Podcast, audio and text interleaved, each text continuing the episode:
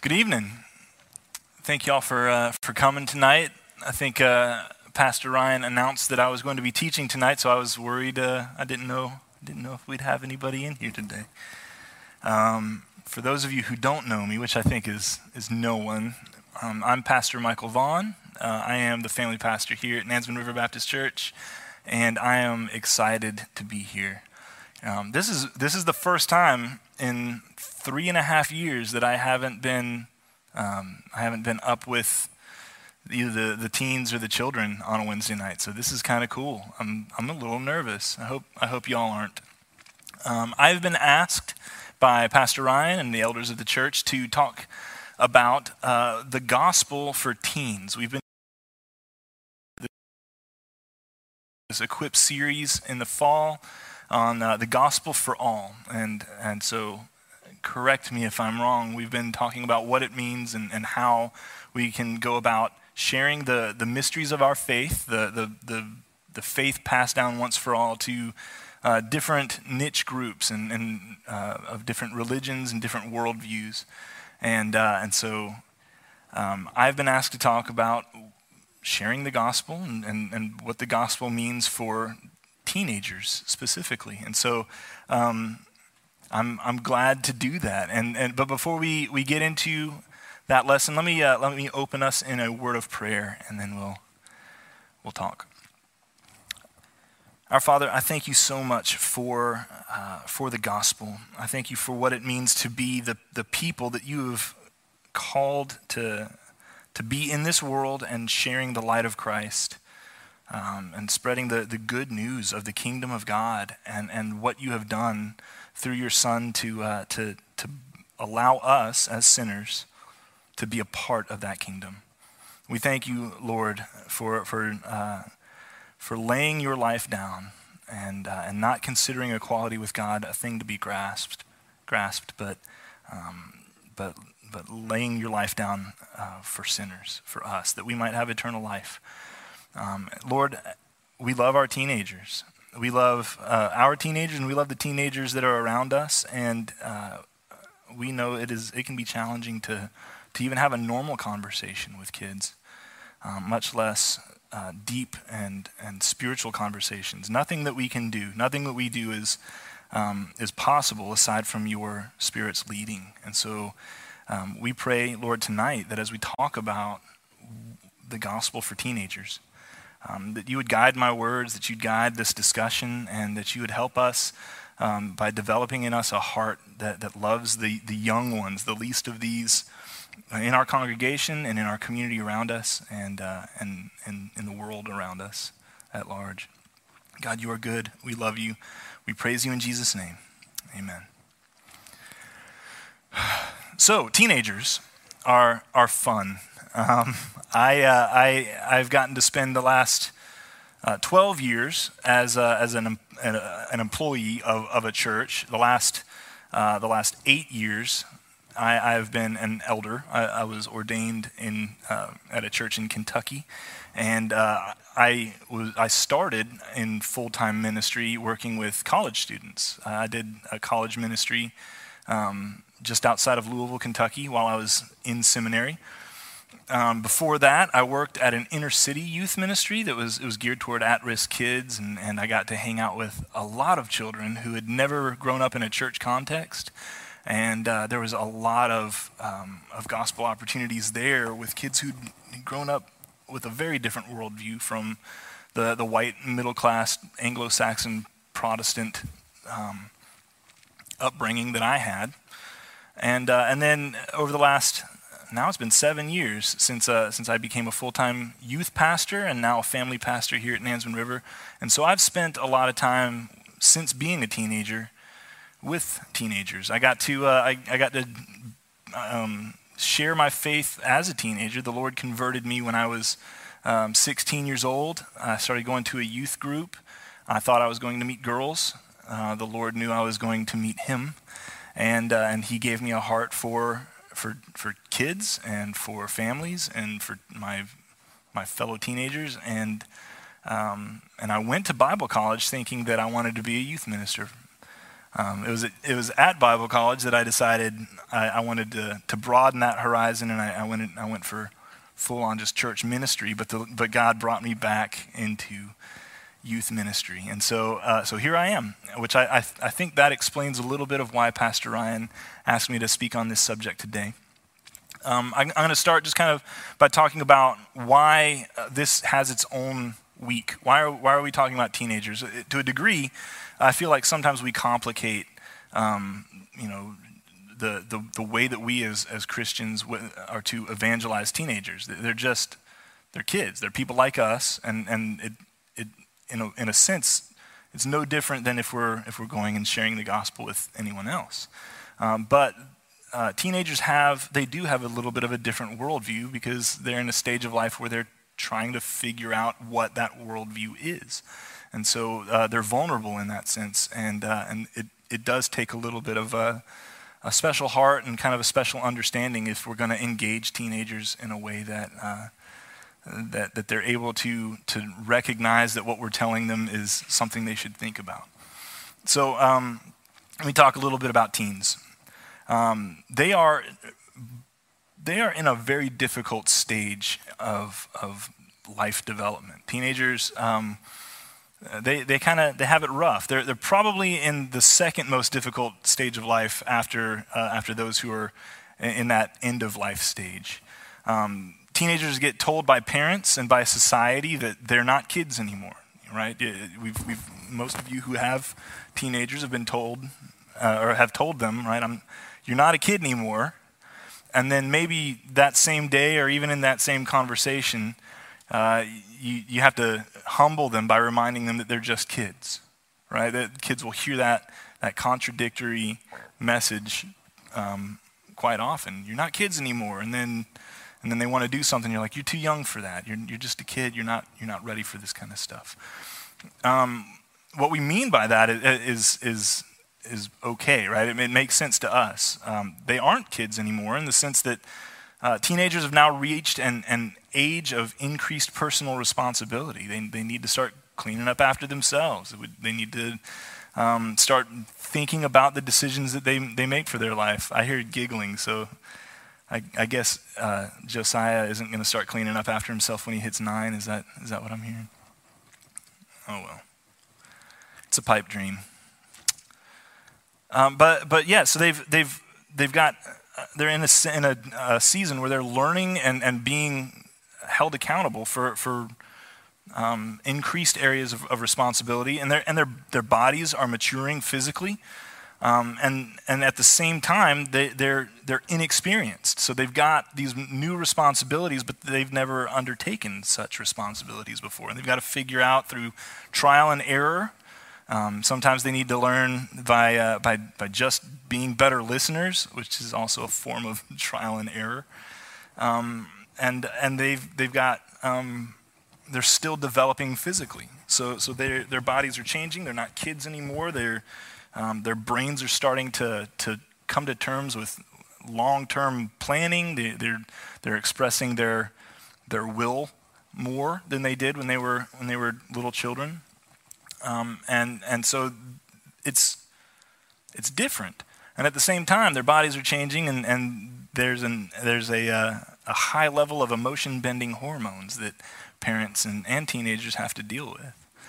Um, if you think about just the, the change that, that happens in, just a couple of years, right? Maybe, maybe, maybe your daughter, uh, you know, a few years ago was, was playing catch with the boys out in the yard.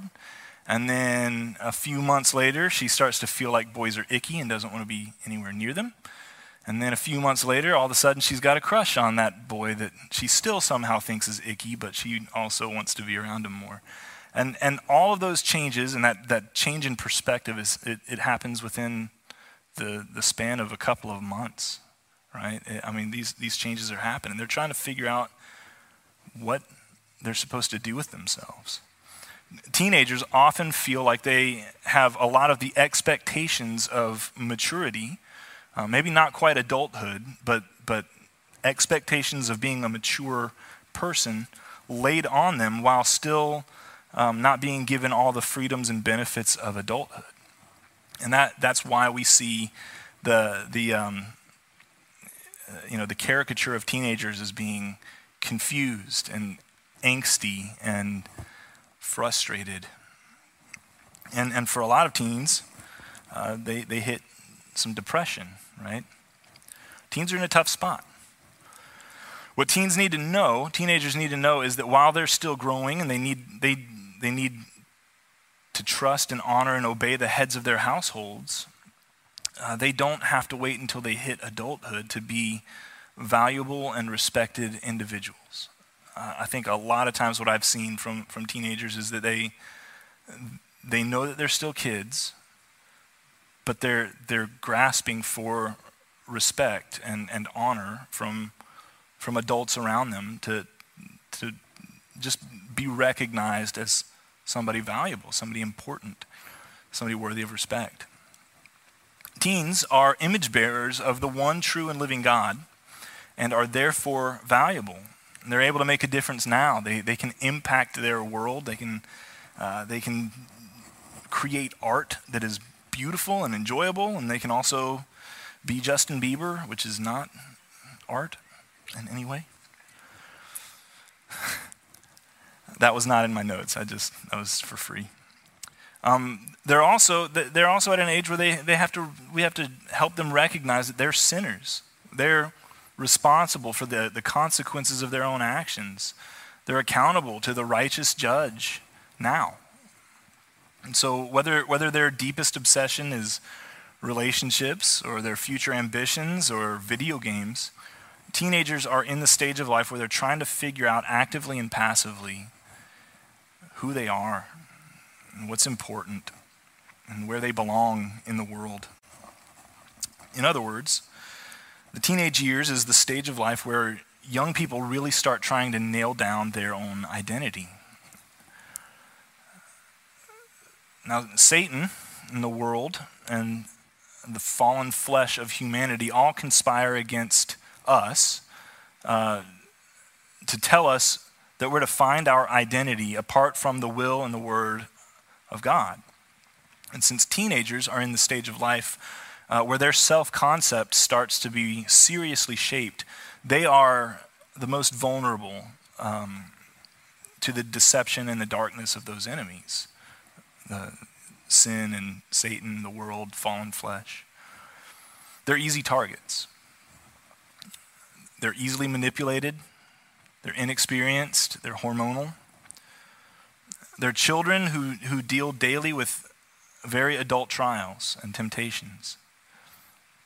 Social development, uh, like making friends and finding community, uh, physical and sexual health, education, all of these are really vital. They, all of those things are, are important uh, to, to helping our kids form that identity and, and form um, uh, the well being of, of, of the individual but the most foundational thing that teens need to know um, and to acknowledge is, is their identity. Who am I? Why am I here? What am I supposed to think and to do about it? So, the parents and grandparents and Christian neighbors who love teens get to be the ones to help kids find their identity in Christ in, in this and every generation. And that means sharing the gospel with them, whether they are Christians they being the teenagers, uh, whether they are Christians or members of Christian households or adherents to other religions or worldviews, or, or if they're just plain lost, they don't know what they think. We are responsible, especially for those in our own household, to, to help them figure out, help them to re- realize, recognize, and acknowledge uh, their identity in, in the eye of their Creator and um, their identity in the context of the gospel. So, how do we do that? How do we engage teenagers in this generation with the gospel of Jesus Christ? Let me uh, read a scripture passage to you. I like this one.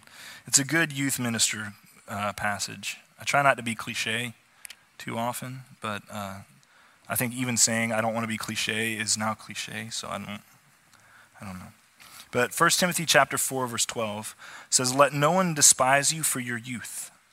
but set the believers an example in speech, in conduct, in love, in faith, in purity. And that, the context of that is, is the Apostle Paul uh, writing to his protege Timothy, who was probably an adult by then. He was probably in his, in his 30s or 40s, um, and, and Paul calls him a youth. But, uh, but the, um, the application there is, is, the same, right? If, if you're a Christian, then, then, then we stand with, with a, a level of respect and, and dignity. And so when, when we've got youth who are trying to figure out who they are and we're sharing the gospel with them, I think a big part of how we can connect with them is, is by letting them recognize that, that, that we see them and we don't see them as, as just little kids anymore. So, so uh, part, of, part of sharing the gospel with teenagers is understanding teens, which is, I mean, I, I might as well be telling the guys to, that they need to understand women, but um, it's difficult. It's hard to understand teenagers who don't fully understand themselves. Um, but, but just a few things that I've, I've noticed and that sociologists have, have acknowledged um, within the culture of, of teenagers in, in this generation um, is that, first of all, teenagers have, um, they've become far more socially conscious in recent years. Um, due, due greatly in part to, to the, um, the rise of social media and to the availability of, of news information. It's just everywhere. Um, everywhere you look, there's, there's just social discussion, there's, there's news, there's um, pop culture. And, and it's all right there on their phones or their, or their tablets, and, and it's easy to, to get a hold of. Um, in, in the West, um, there, there are a lot of um, assumptions that teens have been brought up in, right? Uh, one of them is, is relativism. I, I listened um, to one of Pastor Ryan's um, Wednesday night equip sessions from earlier in the spring, and he talked a little bit about postmodernism and, and, and how now we're, we're kind of in the post postmodernism, post postmodern age. Uh, postmodernism was, was where we saw kind of a rise in that, that relativism. Truth is relative. What, what, I, what I believe is my truth. Um, but now we're, we're even hitting kind of a, a, a post postmodernism. Uh, instead of instead of deconstructing and, and reconstructing um, our own concept of truth, now teenagers have, have grown up with parents who did that, and, and truth is just all out there. there. There's there's less to deconstruct because there wasn't there wasn't much left for them to to grasp onto. And, and we're starting to see teenagers who are just hungry and desperate for, for some kind of solid ground to, to, to stand on. Um, but that relativism has, has, has maintained itself in, in a lot of youth culture. Uh, so, whatever sounds good, whatever's beneficial, whatever is less repressive to my own desires, is the truth that I'd prefer to adopt. And that's, that's what a lot of the teens who are brought up a lot of people who are brought up outside of the church. Um, they, they live in that, that kind of worldview. Their world, worldview might change, and that's okay, right? They, they can acknowledge that what was true for me a few months ago is, is now not true for me anymore, but it can still be true for you, and that's fine. You do you, I'll do me. Truth, truth is not just relative, but it's, it's evolving, and, and that's the culture we live in. We can kind of see some of the ways that's, that's played out um, in, in pop culture.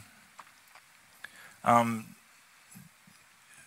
yeah, the way, the way to, to kind of sum that up, truth is really just how, how one interprets reality from their own perspective.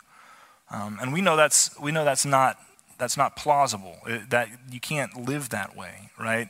Um, we, we, we believe that there is truth, and truth is rooted in reality, and reality is rooted in one creator God who, who has who is the, the Lord over all and who has made all things for his glory. And that's, that gives us a basis for knowledge and understanding. So, so all that to say, teenagers are really confused. They, they've always been confused. Teenagers in 1922 were confused. They're, they're all, they're, we've always been trying to figure out what we're, what we're supposed to know and what we're supposed to do. But but in a generation that has, that has been baptized in relativism, teenagers are especially confused about knowing what, what is true and what, what they're supposed to what they're supposed to believe about what, what they're supposed to believe. Um, it also not just not just from an epistemological um, stance um, are, are, they dealing with that re- relativism, but it also goes for questions of morality, right? Um, I, I, was listening to a, a, podcast just the other day where uh, where a, a, Christian was was talking to um, a, a self-identified secular humanist, which is a fancy way of saying she's an agnostic. She she doesn't believe she doesn't believe in in a um, spiritual world. Um, and and they were talking about uh, sexual ethics, where you know he was asking where her where her stance and her standard comes uh, for for what is what is good and what is bad, what is right and what is wrong. And, uh, and, and for a lot of her answer was um, reflective, I think, of a lot of teenagers now. We, we see that consent is really the only parameter that is, um, that is laid down between right and wrong. As long as if, if what you're going to do affects me, it's, it's, only, it's only wrong if I didn't consent to it, right? Or if, and so that's, that's the basis. Um, and, and if, if you go down that rabbit trail, which we won't tonight, um, it, it, falls apart. It falls apart in like two or three easy steps. Um, but that's the, that's, the, that's the culture that our teenagers are, are growing up in. Um, there's also the, the spiritual reality, right? A, a, a teenager um, is, a, is a, a son or daughter of, of Adam and Eve, right? They have been born into a fallen world. They have born, been born um, um, fallen. They've been bro- born broken.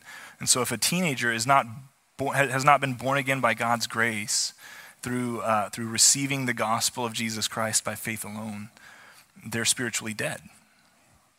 Uh, they, don't, they don't want good news that tells them that they need a Savior from the wrath of God, of the one holy, righteous God, of which they, like all mankind, are destined to receive as sinners. Um, they, it's, it's oppressive, it's painful, it's prickly, right? The gospel message is good news only if you understand the bad news. And, uh, and, and teenagers, like everyone else in the world, um, are, are rebels against the will of God.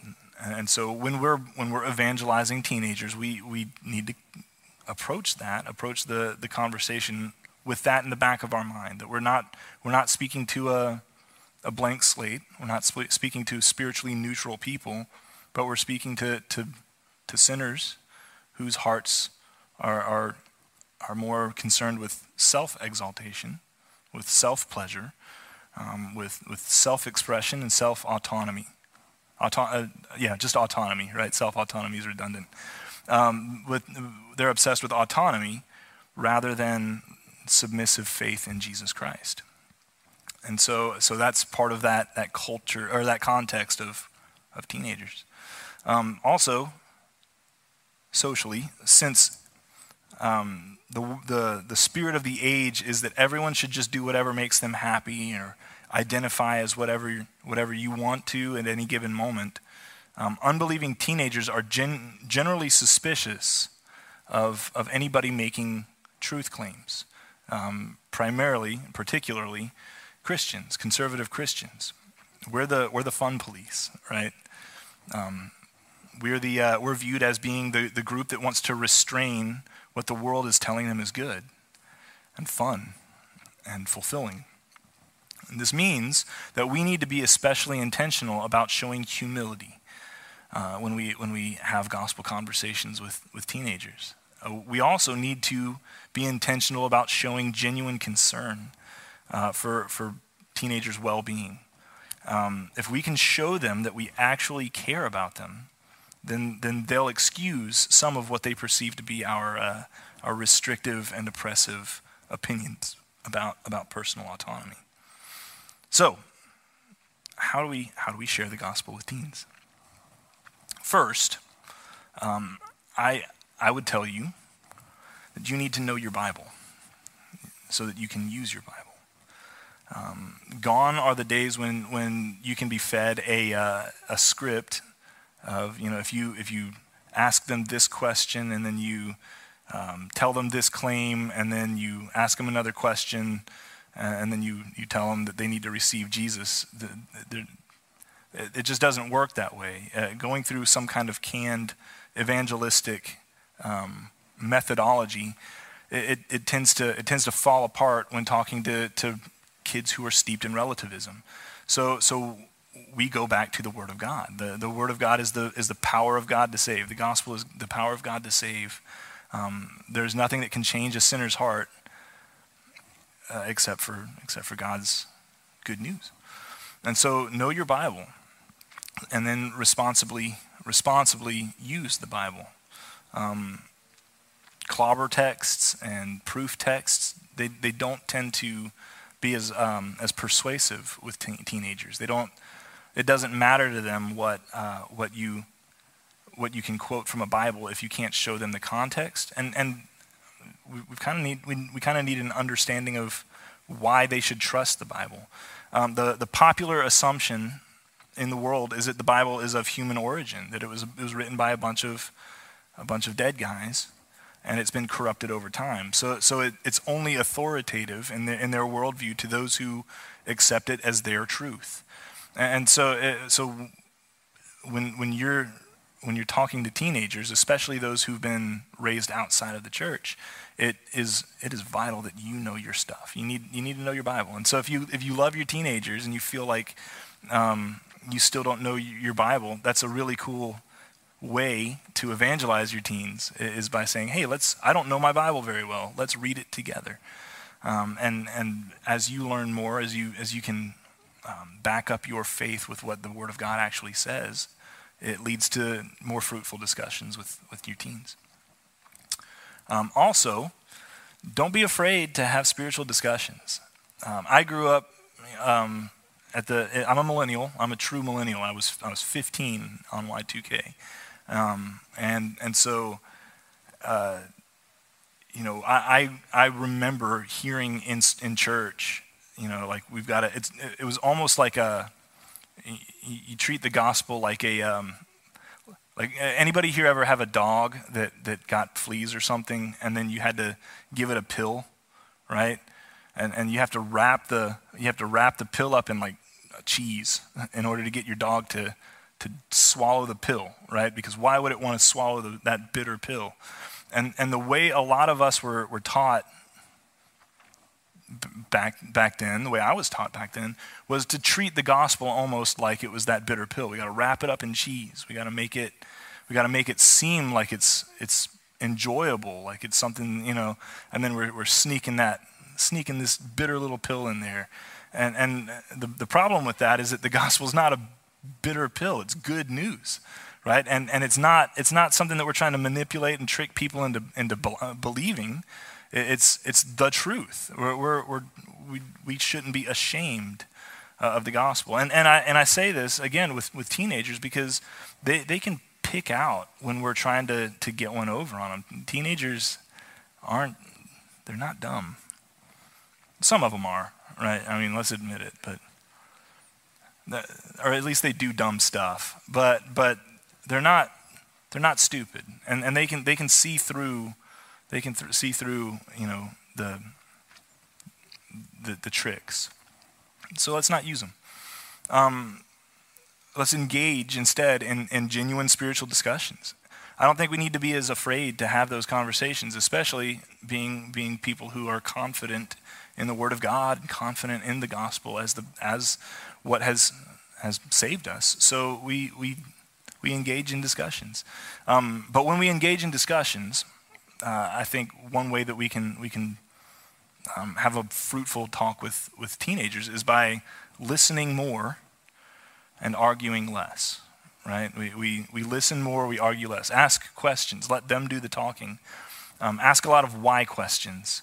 Um, even if they can't answer, even if they can't answer one of your why questions, it's at least getting them to consider the reason for, for, for the way they think. Uh, it'll, it'll cause them to, to maybe think back on, on, you know, even if it's later on, they're going to try to figure out why they think the way that they do. Especially if you ask them, why do you, why do you think that that's the, that's the way that you think about that? You'll, you'll love the look on their face. Also, if you're having a genuine spiritual discussion with them, it'll help you understand where they're coming from. And, um, and that in turn will help you know which direction to point them. Now, I, now ultimately, we know we're, we're, we're always pointing them in the direction of, of Jesus, right? Our gospel conversations always want to point to, to the Lord Jesus. But uh, when we ask those questions, when we have those, those um, discussions, it'll help us to understand what they're looking for so that you can help them to see how the gospel addresses those, um, you know, the, the, the, needs, at least their perceived needs, um, that, that, that they're wrestling with. And, and it'll help you show them how the way they're going about trying to figure out their identity or figure out what's important or figure out what's you know, ultimately going to, to bring them lasting joy, how outside of the gospel it's just a dead end. Um, and then and then help help them to ask the right questions too. I think that's a that's an important thing when we're having discussions with teenagers who uh, you know surrounding the gospel. Second, um, we don't we don't water down the gospel. Don't water down the gospel or gloss over the difficult truths of the Bible. Um, I think I think uh, I know that when I was a teenager, I always felt like I felt like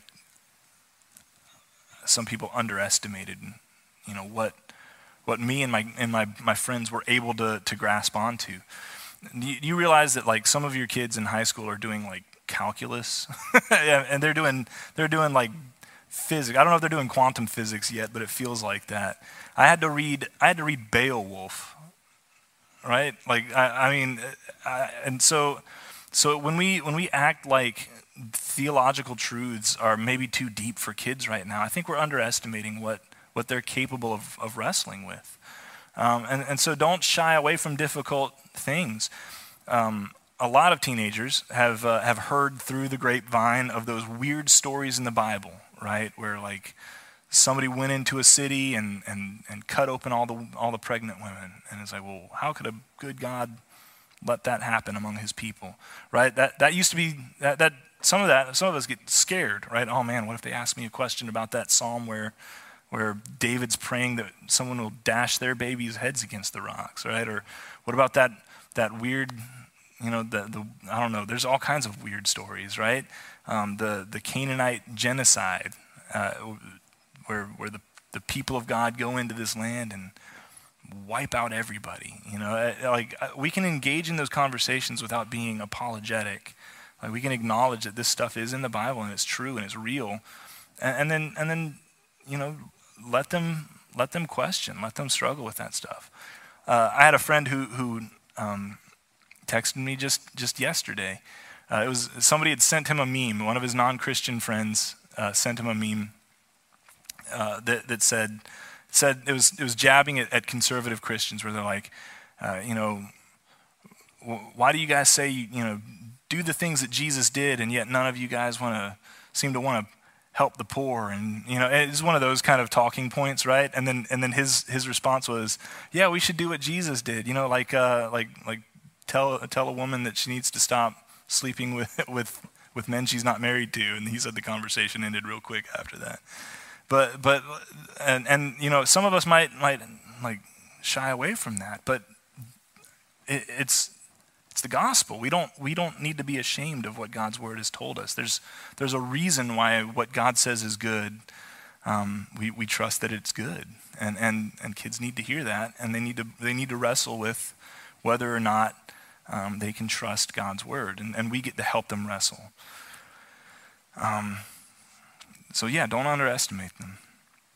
And then don't forget the gospel, right? It's the teaching kids the gospel is not the same as telling them not to have sex until they're married or to vote Republican or to um, or, or to, to, you know, to avoid, you know, and, and, and try to work through any kind of, you know, um, gender issues quietly, right? We don't, you know, like we don't, we don't want to turn the gospel into a, a moralistic uh, message, we, we present the good news of Christ.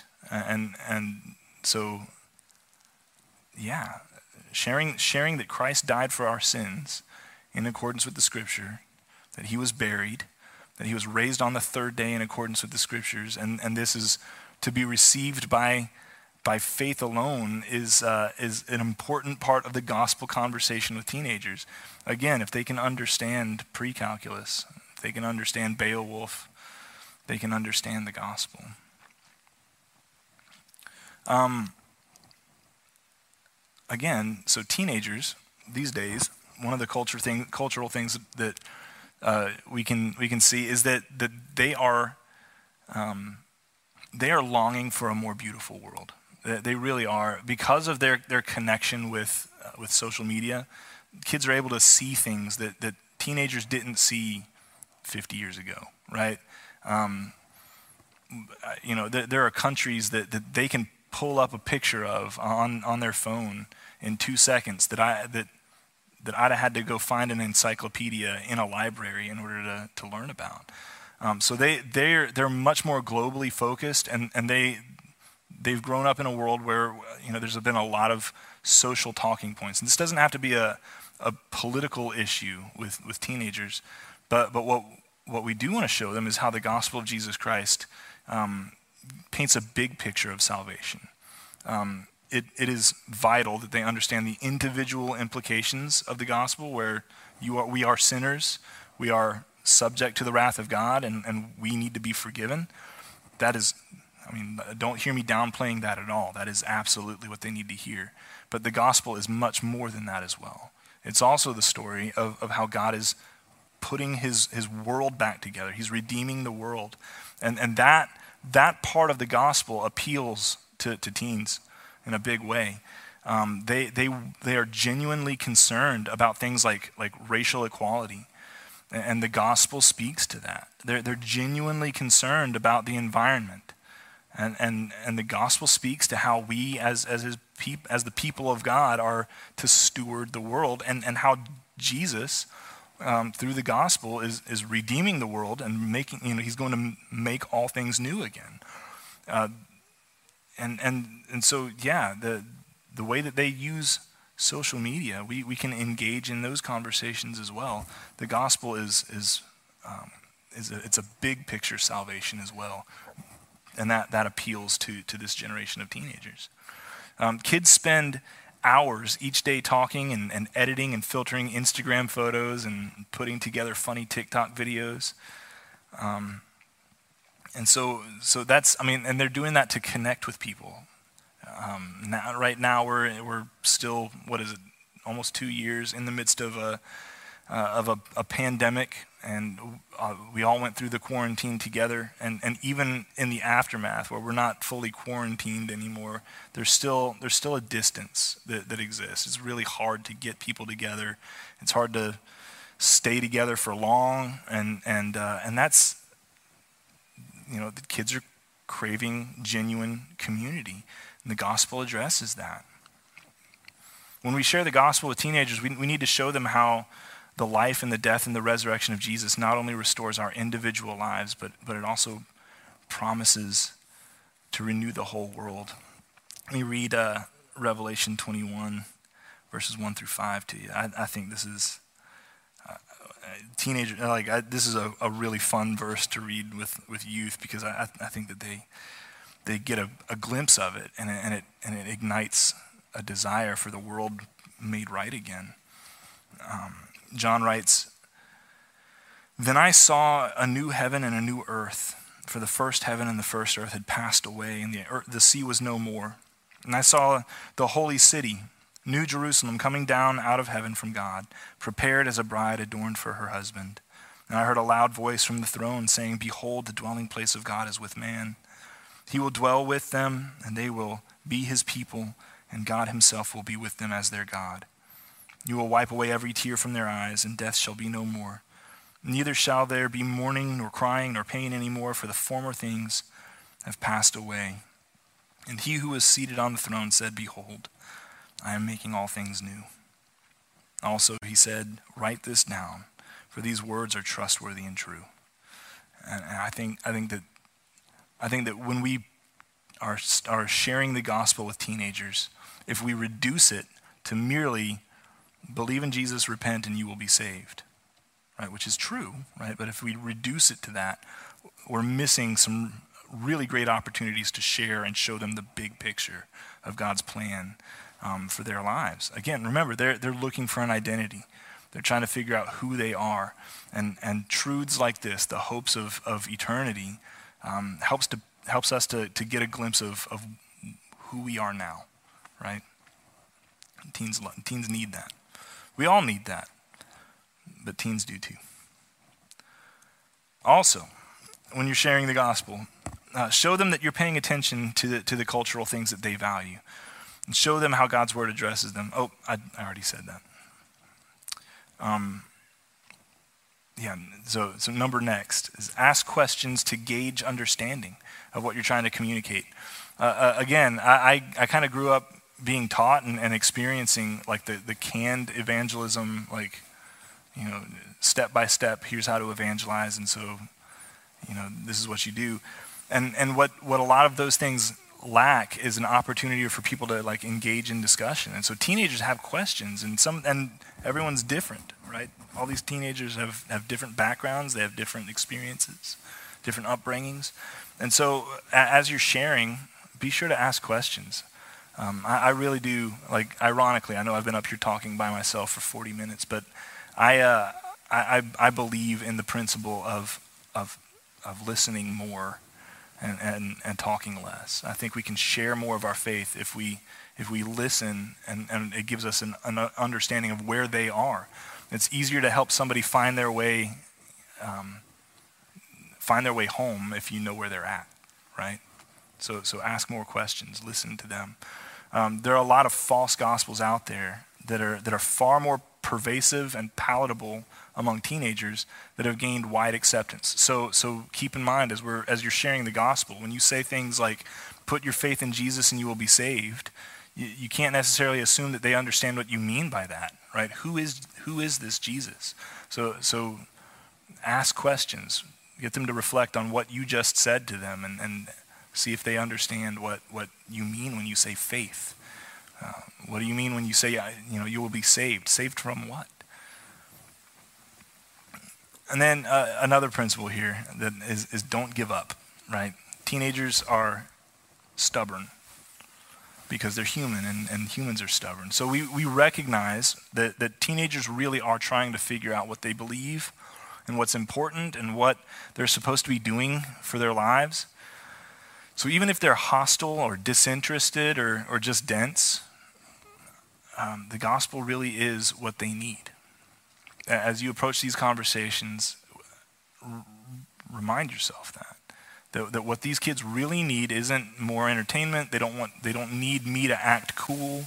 They don't need me to, to you know, impress them with my rhetoric, right?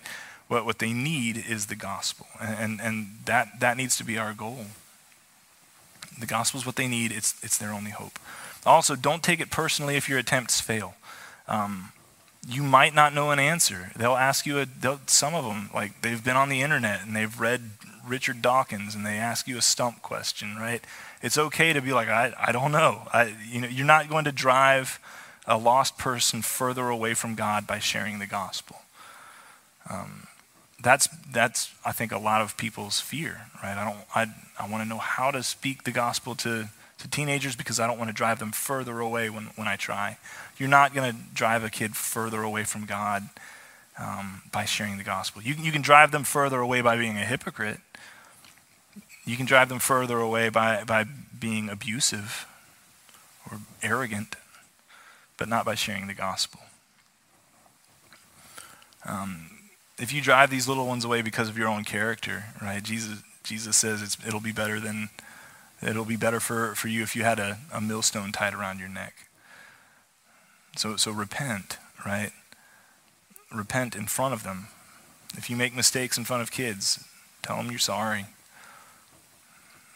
Genuine humility on your part is a testimony of the gospel. And, and kids need to see adults that are humble enough to admit when they're wrong. It might actually open up uh, another conversation about, about grace, right? Endure. Share the gospel with them. Rinse and repeat. Second to last, I got, I got two more points. Um, and, and this one's, this one's big for me. This, this one was um, important for me when I was a kid. Um, let teenagers see that your desire to share the gospel with them comes from a genuine love and concern for them. Um, show them that you care about them as a person. Don't, don't let them get the idea that you're just trying to have a conversation with them so that they could be a, a notch on your evangelism bedpost. I came up with that today. I'm, I'm kind of proud of that. I think I should write a book. Anyway, let me give you a, let me give you an example. When I was when I was in in seminary, Amy and I went to this church, and uh, they had a revivalist speaker come in. Um, he actually came in three times in, in the three years that we were there. He came every year. He was this revivalist guy. And every year he would tell the same stories. I don't think he remembered that he told them to us. But every time he told them, he would tell us about how he preached the gospel. And all these, these men would come forward and they'd give their lives to Jesus. And, and uh, you know, they'd, they'd make a profession of faith. And right then and there, 60 men, all in tears, gave their lives to the Lord right? And then and then the next year he'd tell the same story, and it was and I think the next time it was 75 men came and gave their lives to the Lord. And you know, I, at that point I'm looking over at Amy and I'm you know making faces that I shouldn't have. I should have been more respectful, but I wasn't.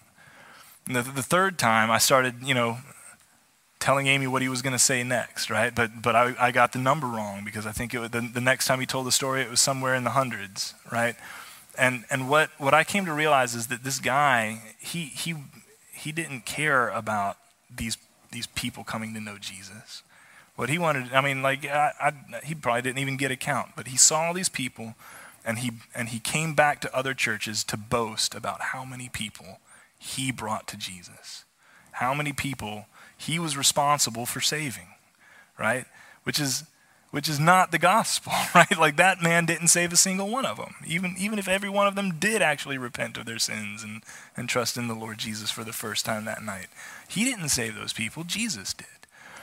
When, when, when we're talking to teenagers, don't convey uh, the, the, the sense that, that you're trying to, uh, you're, you're just trying to have this, this moment where they're, they're, you're going to change them, you're going to save them.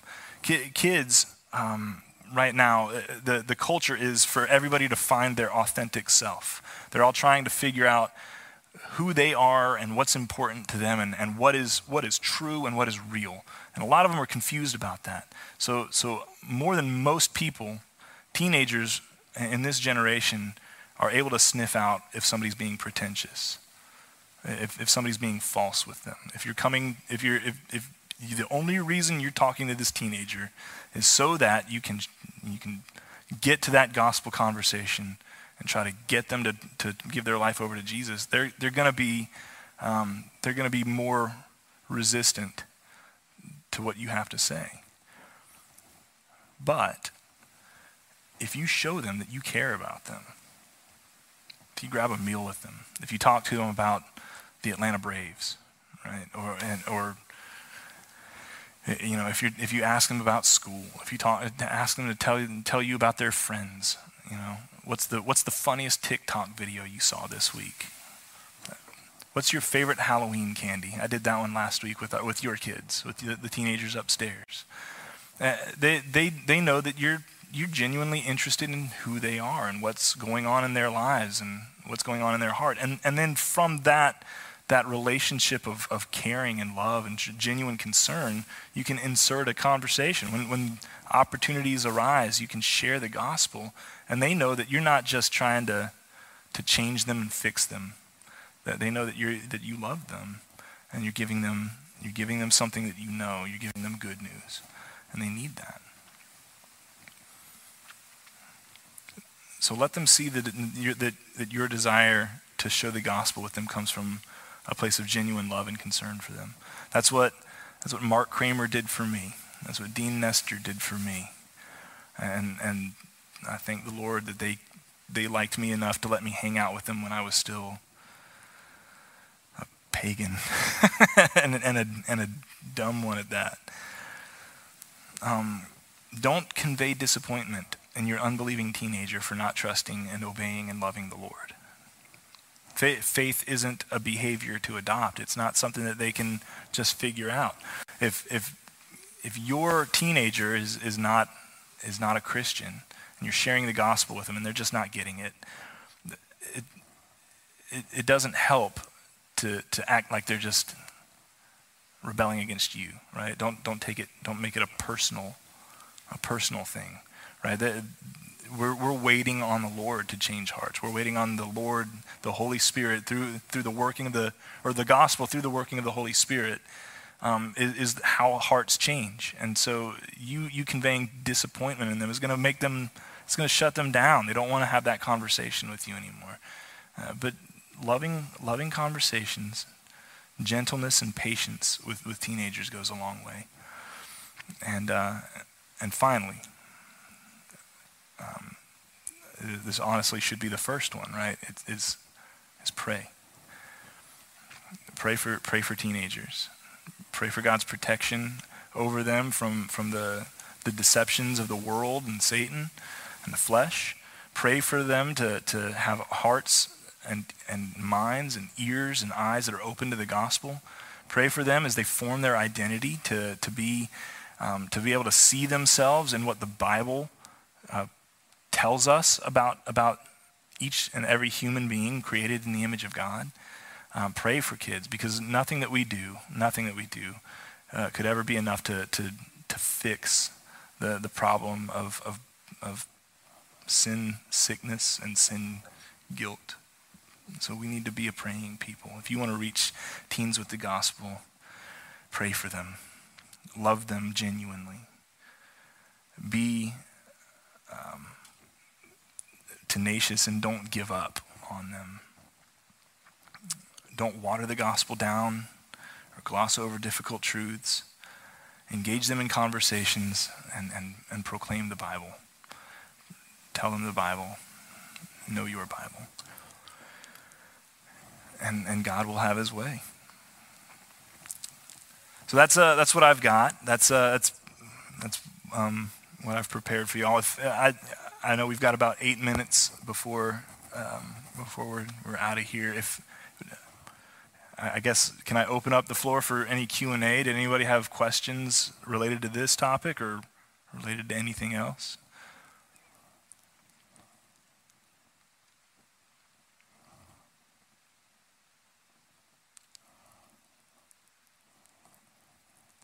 Awesome. All right. Well, let me pray for us, and then we can go and, uh, and, and hang out until the youth get out, and then we can go home. God, thank you again for our teenagers. We, we thank you, Lord, for, um, for this, um, this group of hilarious and hormonal um, young adults.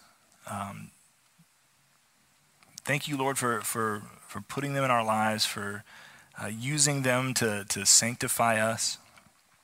Um, thank you, Lord, for the awesome responsibility and, uh, and great privilege that it is to, to share the gospel with, with teenagers. We pray for our teens. The, this world is, is, in, is, is just as evil as it always has been, uh, but it's increasingly easy for, uh, for darkness and deception to creep into our kids' lives. Um, we pray, Lord, that, that you would make parents wise for uh, not, not only gospel conversations, but also for how to protect their kids and prepare their kids uh, to, to, to be ready to encounter um, falsehood and, and to counter it with your word. We pray for the teens that are, that are here right now upstairs, uh, learning about, uh, about how best to use uh, the, the screens that, that, they, that they look at in, in a way that, um, that is godly. We pray for, for um, our teenagers' friends. Help us, Lord. Give us opportunities to, to share the good news with, with these kids as, as they find their identity. And I pray that ultimately, Lord, they'll, they'll know themselves as, as they, they come to know themselves in you. Um, we love you, Lord. We praise you for Jesus. Thank you for the good news that you came to, to die and rise again to save sinners like us and, and sinners like, like all of our teenagers. It's in His name we pray. Amen. Thank y'all for coming.